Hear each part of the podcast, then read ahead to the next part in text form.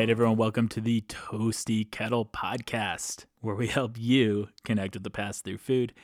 My name is James, I'm your host, and today is episode 85. So, today I have a truly disgusting treat for all of you. Before we dig into that, I wanted to thank you all for finding the show and for listening. If you like what you hear today, make sure you leave an honest review wherever you get your podcasts. It really does help grow the show. Today we have Andreas Ahrens on the podcast, all the way from Sweden, to talk about the Disgusting Food Museum. And this is a fascinating conversation that really challenged my idea of what makes something disgusting.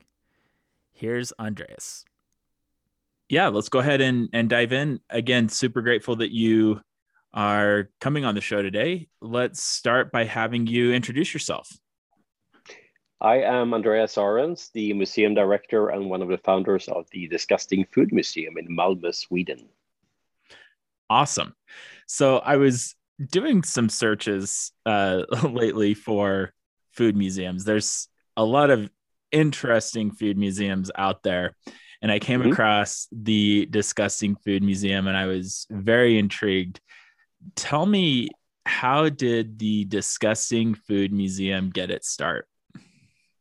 So it started with my co-founder Samuel, who read an article in The Guardian about the fact that what we can do as individuals to really change our carbon footprint is to uh, reduce our meat consumption. So we can do that by just going vegan, vegetarian. We can also go for lab-grown meat or uh, going for more for insects and, and so on. Um, so that was kind of the the start of it all. So he had this thought for a few years. Uh, we had been friends for well, going on, on 10 years by now. And I had recently sold my previous company and wanted to do something fun. So uh, we started talking about if we could do something fun together. And uh, he came to, um, he, he, mentioned it. Uh, he had this idea for it. He, he, just had started to kind of scratch the surface and uh, did a little bit of a little bit of, of lists of, of things that we could include, but that's that's about it. Not really that much further. So I really loved it right away. I really loved the idea of, of doing something that could be good for the environment, uh, could be fun, educational, and really a good experience for people.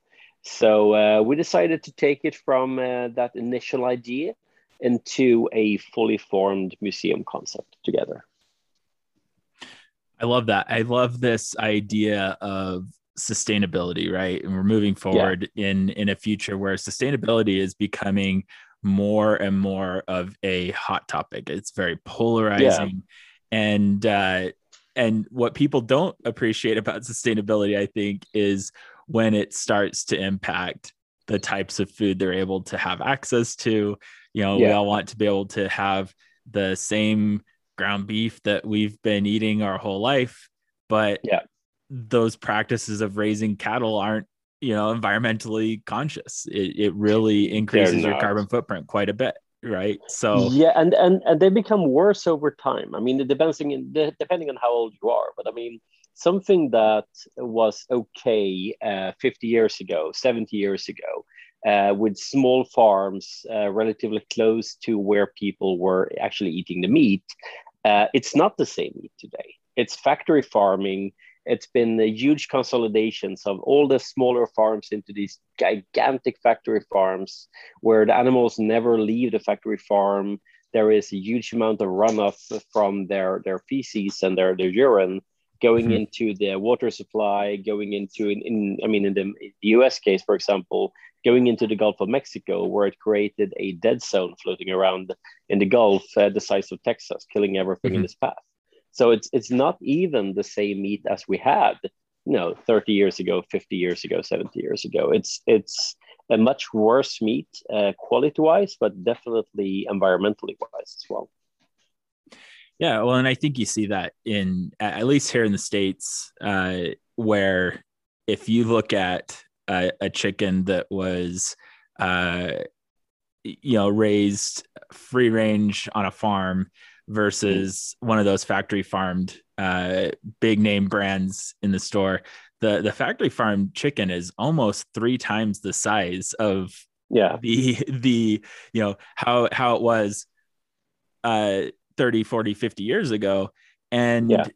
because we want more bang for our buck and chicken producers want more bang for their buck. And if Yeah. they can produce larger and larger chickens then you know they don't have to spend as much in raising it but they get more meat at the end of the day Yeah, yeah, exactly, exactly. So, and I mean that's one of the problems. Another problem is is in the the pork production where we have a massive overuse of antibiotics, uh, potentially causing quite a lot of antibiotic resistant bacteria.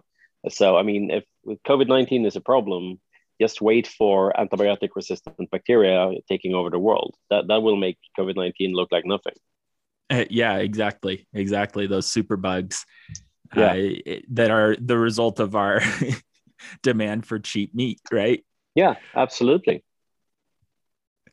So I love this. I love this idea of a disgusting food museum, right?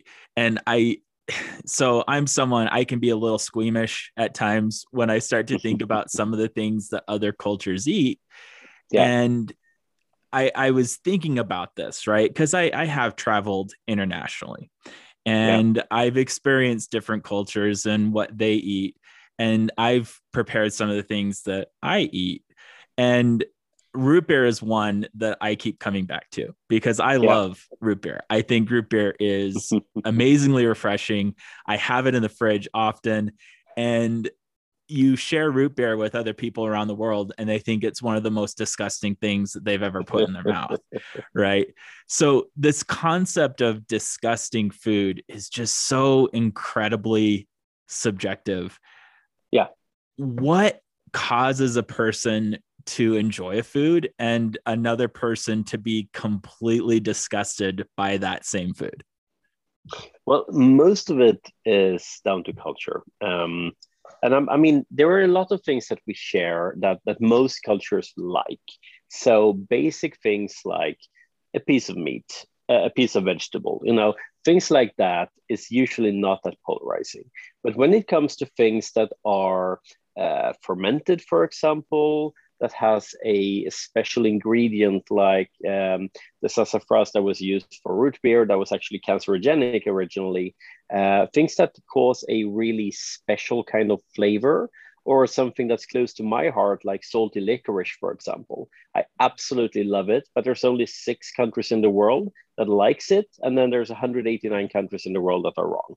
Uh, so I mean, it's that's another thing that that it's exactly that's my root beer, right? Like that's a very special kind of taste that you have to get used to. And it gets so ingrained in the culture that you're supposed to like certain things. If you grow up in the US, you're kind of supposed to like root beer. If you grow up in Sweden, you're supposed to like salty licorice. And if you don't, you're considered a bit weird. People look at you Mhm. like, why, why don't you like that? That's everyone likes that. So it's a bit of peer pressure to really start liking things. Um, and then we just kind of we inherit it from our parents. Uh, and a lot of these special flavors the, the more extreme ones that that do uh, differentiate us uh, they are often associated with uh, preservation fermented foods uh, preserved foods pickled foods and so on. Um, a lot of that is, is just basic preservation of food. Um, pres- i mean fermentation is a great preservation method or it was a great preservation method before we had fridges and freezers. So Mhm. it came by because of necessity, um, and then it becomes a part of the culture. It become becomes a part of the tradition, uh, and I think that's why there are so many differences between different parts of the world. Uh, and of course, influences kind of spread throughout geographical areas. So if you look at the Mediterranean, they have a lot of things in common. They have stinky cheeses, for example. They exist anywhere from, from Spain to France to Italy. Um, if you look at fermented fish, we have quite a lot of that in Sweden, Norway, a bit in Finland, uh, but mostly Sweden and Norway are we are the champions of the stinky fishes up here. Um, so it does spread over borders as well. Um, we, we do get influenced by each other. Yeah i love this i love this idea of culture right where what we grow up with is what we like. And yeah. I think you hit it on the head where you're talking about it it almost you almost become an outcast in society if you don't yeah. like certain foods you know yeah. americans love root beer we drink root beer the rest yeah. of the world is wrong right yeah um, exactly exactly yeah so i i think that's really interesting. And i i think about so i have i have two kids. And i think about uh when they are discovering different foods and how they'll say something is gross and how over time that piece of broccoli that they refuse to eat now they love. Um yeah. so is there are are we able to overcome those barriers are we able to uh gain an appreciation for foods that maybe we once hated i, I think we are uh, I, I think it is possible to do so. And I think some flavors are very uh, adult. Some things are are you kind of have to have a, uh, a more a kind of experienced palate to be able to appreciate them. So maybe things like like broccoli and Brussels sprouts and, and things like that. And Brussels sprouts is a good example because um, it actually is not the same Brussels sprout as I don't know how old you are, but I mean, in my age, the, the Brussels sprouts that I remember from my young age is not the same Brussels sprouts as we have today. It, it has changed. So the flavor itself has changed. So uh, it actually does taste better now than it did, you know, 30 years ago. Uh, not just my palate. And then we have things that you really have to get used to. And, and bitterness is usually one of those.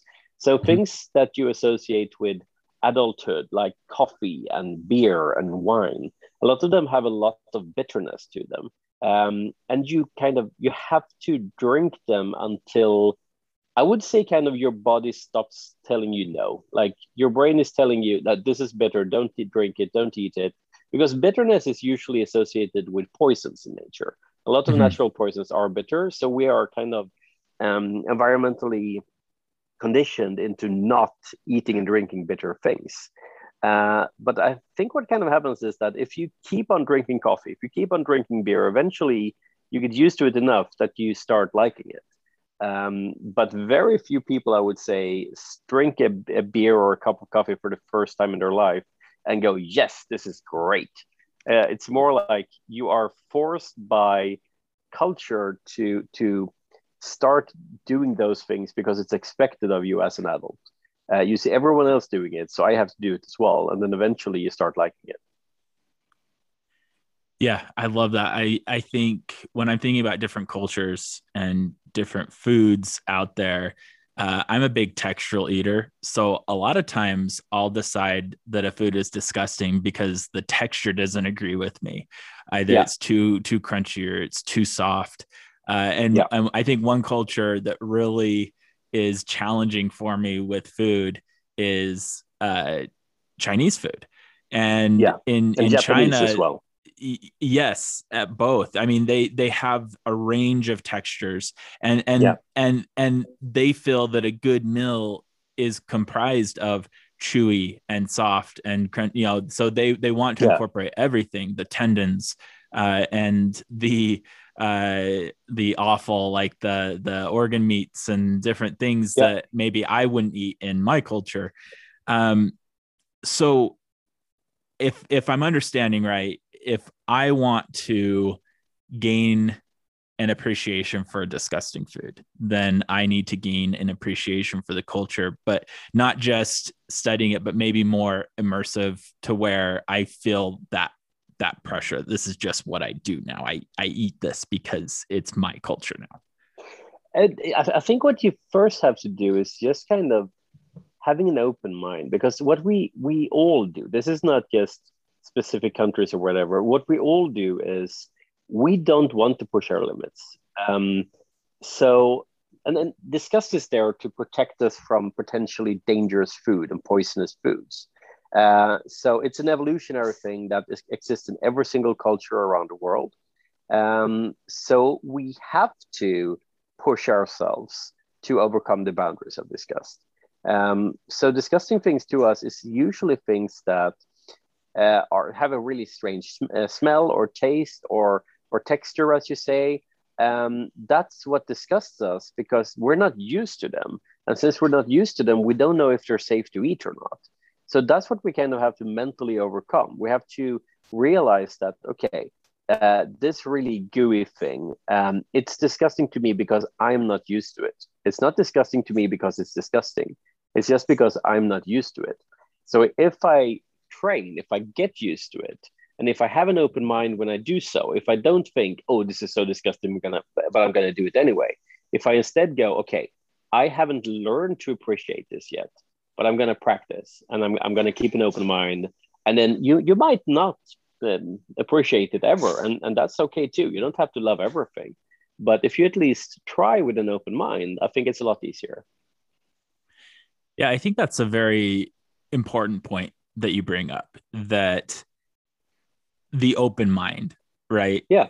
If so, down the street from me, we have a uh, a restaurant that serves uh, food from El Salvador, and one mm-hmm. of the items on their menu they sell crickets, and they actually oh, cook great. those up and and they serve them. And Uh, you know, I, I look on Yelp and I'm looking at reviews and I see pictures of these bugs and I just get so grossed out. And immediately I think there is no way that I am ever going to order that at that restaurant. And already I've closed my mind off to what might yeah. be. I'm, I might love these things. I don't know. Yeah. yeah. but already I've told myself it's not happening. well, that's that's it. Okay, so let me tell you about the the tasting bar in the Disgusting Food Museum. Uh, we have 20 different things that people can try there, about 20 different things. It changes a little bit day to day. But mm-hmm. the very first thing that people try, because it's the easiest, is actually crickets. Uh, so that's that's definitely obstacle number one is crickets. Uh, and every single person tries this goes, oh, that's okay. That that doesn't really taste anything tastes a bit like hard bread, like cereal. Mm-hmm. And of course, if they cook them up there, they add some spices, and then it's going to taste even better. So it's that's one of the things that we uh, teach our visitors to try. You know, we we show them that this is not really that bad. This is the first thing. This is the absolutely simplest thing. And as soon as you tell people that, they go, "Oh, uh, okay, so I guess I'll try it because this is not that bad." Um, and yeah so i mean it, as you say when you when you tell yourself this is disgusting you do close your mind to it. And you will not not try it if you do. But if you instead realize that there's about uh, 2 billion people in the world that eat insects regularly everything from from south america to asia to africa some people in in australia and so on uh, it's a lot of people that eat insects. Um, and it's actually a super good protein source it contains between 60 and 70% protein, produces 96 or so less uh, percent uh, greenhouse gases, uses less land, less uh, water use. They don't have the uh, central nervous system required to feel pain. So compared to other animals that we do eat, they don't actually experience pain in the same way at all. Mm-hmm. So it's it's I would say it's better in absolutely every single way. We just have to get used to them. That's it yeah and i think uh, it, it's definitely inspired me to have more of an open mind and i think next time i go into this restaurant i might try it. Who knows? Yeah i think you should yeah. So i i gotta say i'm a little nervous if the first thing you have uh museum goers that you have them taste is a cricket. What are the so let's so we've we've talked about the cricket being maybe the most tame uh, yeah. piece in the in the museum that that I could try if I were to show up. Uh, yeah. What is maybe the most extreme? So the two most extreme things are right at the end of the visit. Um, so one of them is uh, surströmming, Swedish fermented herring that is the thing that causes the most people to vomit. We've had 112 vomits since we opened two and a half years ago. Um, so we, we do have a vomit counter and, and the number of days since the last vomit, and the tickets are actually vomit bags. So um, they, they oh, do have clever. a vomit bag available, just in just in case. Um, so about half of the vomits, um, something like yeah, almost sixty of the vomits are are because of surströmming. Um, and the other thing that we get quite a lot of of strong reactions to is an incredibly salty licorice from Iceland that I love. But that's the thing that the most people spit out. That's right after the surströmming, and to Nordic visitors and Dutch people, it's an amazing dessert after everything else. For the rest of the world, it's pretty much the worst thing. So that's the thing that the most people actually spit out. Mm-hmm. So well, yeah, those are pretty extreme. Yeah, that's uh that's interesting that a, a licorice something that again uh, uh what you might view as absolutely amazing that most yeah. people would not want to have in their mouth. yeah, oh yeah, I'm a salt licorice connoisseur. I've I've had salt licorice from all over the all the countries that produce it. Uh, only six, unfortunately, but uh, every single one uh, that I can find, I, I try. I absolutely love it. And actually, when it comes to Swedish visitors, if they come up to the tasting bar and say, "Oh, I don't want to try anything at all. I, I don't feel like eating anything," and we usually ask them like, "Do you want the salt licorice?" And they go, "Yeah, yeah, that's right. That I can do. That's fine." Uh, nothing else, but that's fine. yeah, I love that. I love that. Um, so you you mentioned this tasting bar. Um, if I were to come to the museum, what what might I experience on a daily basis there? Oh, the things that you're used to, you mean? Yeah. So if if I were to if I were to show up at the museum, what Mm-hmm. What would a typical visit entail? What what would I experience by by showing up? Oh, yeah. So the first thing you you get your your vomit bag, and then you move on to our photo booth, where we uh, spray you with a uh, disgusting smell. Uh, it's actually kind of a medley of four different disgusting things, and then take your photo at the same time, so you get that kind of disgust face. Um, and then you go through the exhibit items, uh, look at them, smell a couple of them, and then you finish in the tasting bar We have those 20 different things to try. And we do have your beloved root beer there, actually. Uh, I'm, I'm happy to tell you that is the only thing that no one has ever vomited from. Everything else in the tasting bar has caused someone to vomit, but it was really close about a month ago. We had a woman that thought it was the absolute worst thing out of everything, and she was so close with her vomit bag. She had it up to her mouth and like really was super close to vomiting, but, but made it that is so fascinating to me it's so I, yeah and i i think uh it really does help me to frame food in a different in in a different mindset right? Because yeah. I i truly believe that root beer like there is no substitute. There's nothing better than an amazing root beer. I just i love it. Um especially if you do like a root beer float you add some vanilla ice cream to it and it gets nice and creamy that's i mean it's it's the best um but i guess the other cultures would talk about crickets or yeah. uh fermented herring the same way. Yeah yeah. I mean that's the thing. Like when we mention to to visitors who, who really don't like the the root beer and we tell them, oh, Americans like uh, root beer float, they put ice cream in it. And they're like, they do what? it's like, okay, it was bad enough already. Why do they put ice cream in it? it's a good way to ruin ice cream. yeah, exactly, exactly. oh, that's great. So, do you have anything? Are there any items on the tasting, uh, the the tasting part of of the experience where uh, people are most commonly surprised by like oh well that wasn't so bad yeah i would say probably the durian fruit from southeast asia. Um, it, it smells incredibly bad but the taste is almost like a, a combination of mango and onion.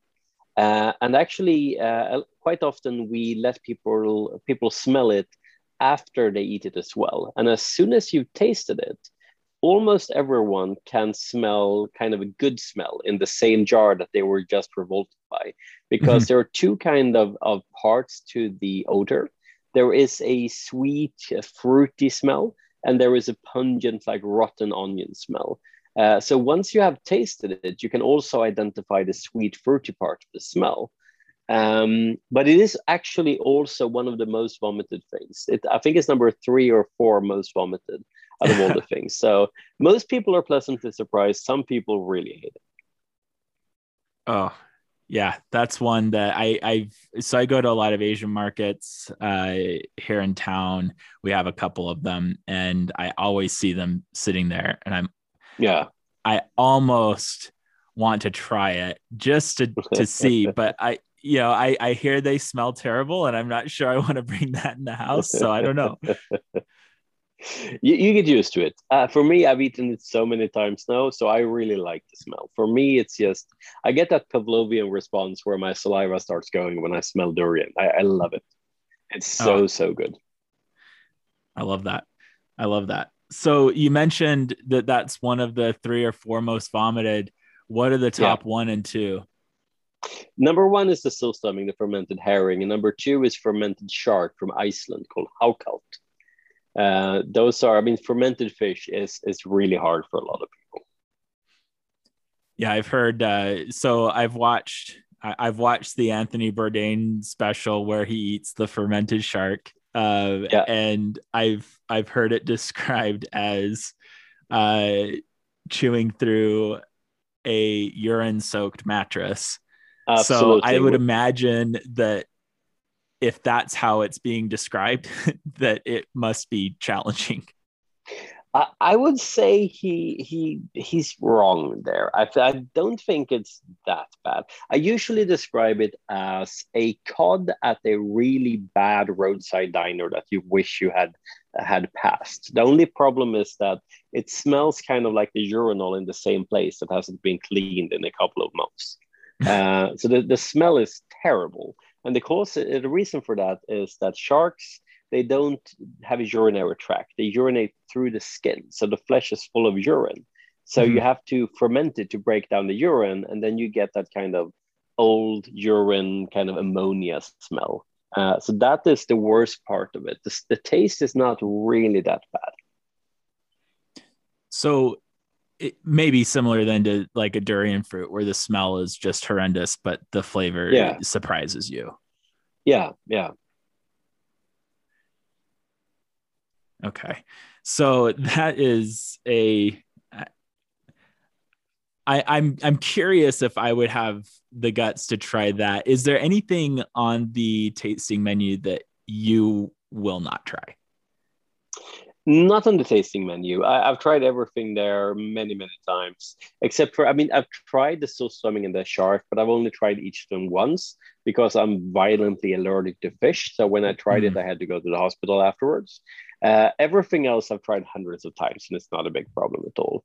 Uh, we do have some things in the in the exhibit that are not generally tasted that I have also tried. So I've tried the casu marzu, the maggot cheese from Sardinia with living maggots. Uh, that was actually quite good, but, although it was a bit scary because they can jump up to 15 centimeters. And uh, worst case, they can uh, attach to your eyeball and give you retinal attachment. Uh, They can also survive in your stomach uh, and bore through your intestines. So you have to make sure to chew it really well. Um, I've tried the uh, the baby mouse wine where you put 200 newborn baby mice in a, some rice wine. That was absolutely horrendous um, and Gomutra from India, which is basically yes cow urine. That was absolutely horrendous too. Uh, but my only rule is the things that I will not try is feces, um, animal suffering, so living fish and things like that, uh, and um, anything that could be toxic or, or like make me really really sick. Everything else I try. Yeah, that's uh that's a really interesting list of things that are absolutely you know I, am sitting here thinking through this just in shock and awe as you're rattling off like who i just wonder sometimes what people were thinking like who had the idea to put a bunch of mice in uh, rice wine and let that ferment yeah. and get funky and then consume it like to me that doesn't seem like a good idea but again i guess culturally others uh, would have a different opinion Yeah, I, I, I think a lot of them, some of them I know, some of them I think came about out of, of lack of food. So basically, something like a moldy cheese, like a Roquefort or a Gorgonzola or something like that, a blue cheese, most likely came by because of a young shepherd who forgot some cheese in a cave. And then when he came back again, it had molded and he didn't, didn't have any other cheese. So he tried it and it was good. Uh, almost all of these kind of strange fermented things came about out of survival in some way. Uh, having no other food, having your last tofu started rotting, and that was basically stinky, stinky tofu started. Um, you know, trying out fermenting the shark to see how it how you can make it edible and things like that. Uh, quite often, it was just you you don't have a choice because this is all you have. Uh, the baby mouse wine, I haven't really found any origins, but I wouldn't be surprised if it would be something like um, there was, you know, accidentally a baby mouse fell into my rice wine. Uh, I wanted to get drunk, so I tried it, and oh, my liver problems became better afterwards. So I guess it's a medicine now. I mean, it, it could have been something like that. Who knows? Uh, or it was someone who just kind of came up with it.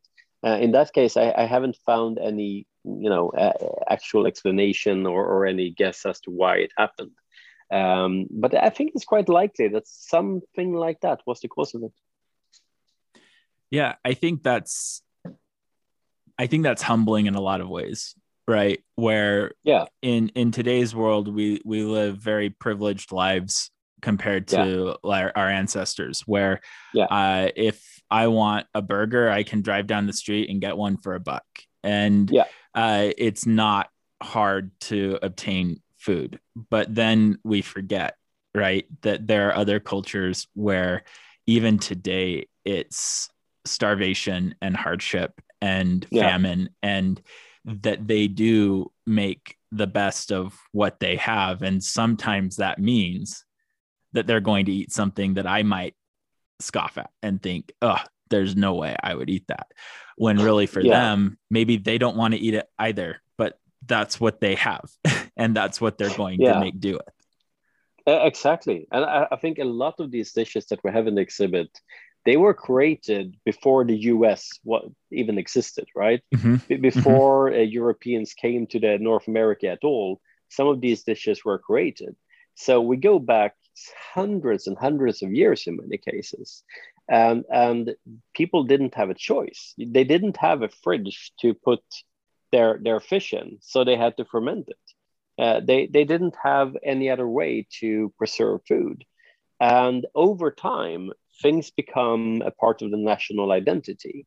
It becomes a part of who you are. And i think that's one of the reasons why we kind of have to learn to like some of these things uh, some of these foods from our own culture because it becomes a part of, of being Swedish, of being American, of being Chinese, uh, to eat these kinds of things. And it's, it's very closely linked to our national identity and our personal identity. Yeah, I love that. And I, I absolutely agree. I absolutely agree. And I, I even think I, I look at foods that we eat in our, uh, my family, uh, you know, likes and dislikes that we have that unify us as family members that are very yeah. different from other families in the same neighborhood and same culture and yeah. and yeah i just i i love this concept and it's been a fascinating discussion today on culture and food and how food unites us and disgusting food quote unquote disgusting food uh, i think unites us more closely than some of those more common foods that everyone has around the world yeah definitely. Well, Andreas, I really appreciate the conversation. I've learned a lot. My eyes have been opened. You have me considering trying crickets, which I Do think it. has been huge. so, if I want to find out more about the museum, what what avenues can I go? Where where can I find out more? You can go to disgustingfoodmuseum.com or you can follow us on Facebook or Instagram. Awesome. And I'll make sure that, again, we link to all of that in the description. So uh, make sure that you check all of that out. Uh, again, I really appreciate the conversation today. It's it's been fun. Thank you. It was fun talking to you as well. Special thanks to Andreas for coming on the show today. I love the interesting conversation on culture and how that quote unquote disgusting food may just be the thing that unifies large groups of people around the world culturally. As we look to the future of food and how to feed an ever growing global population, sustainability is going to become a more pressing topic. And I love that our conversation went that direction because, again, it challenged my idea of moving past some of my own notions about food and moving towards a sustainable mindset. And that might mean in the future that we end up eating something that we aren't accustomed to, like crickets. And, you know, when you look at crickets, they're a very sustainable food source. They're healthy, they're high in protein, and already consumed by large segments of the global population. My culture of origin doesn't eat fermented fish, salted licorice, or crickets. However, that doesn't mean these things are disgusting. As we seek to appreciate the cultures around us, we should probably challenge ourselves to keep an open mind as we tentatively explore a global cuisine that is more accessible than ever before. so, if you want to learn more about the Disgusting Food Museum, there are links in the description. Make sure you check those out. And I also am including a link where you can purchase the dreaded salt licorice. And I gotta say, it was. I'm not going to say disgusting. I'm going to say challenging. I could not get through it. So, had to throw that one out. But that's all I have for this week. Make sure you leave a review if you enjoyed the show. Until next week.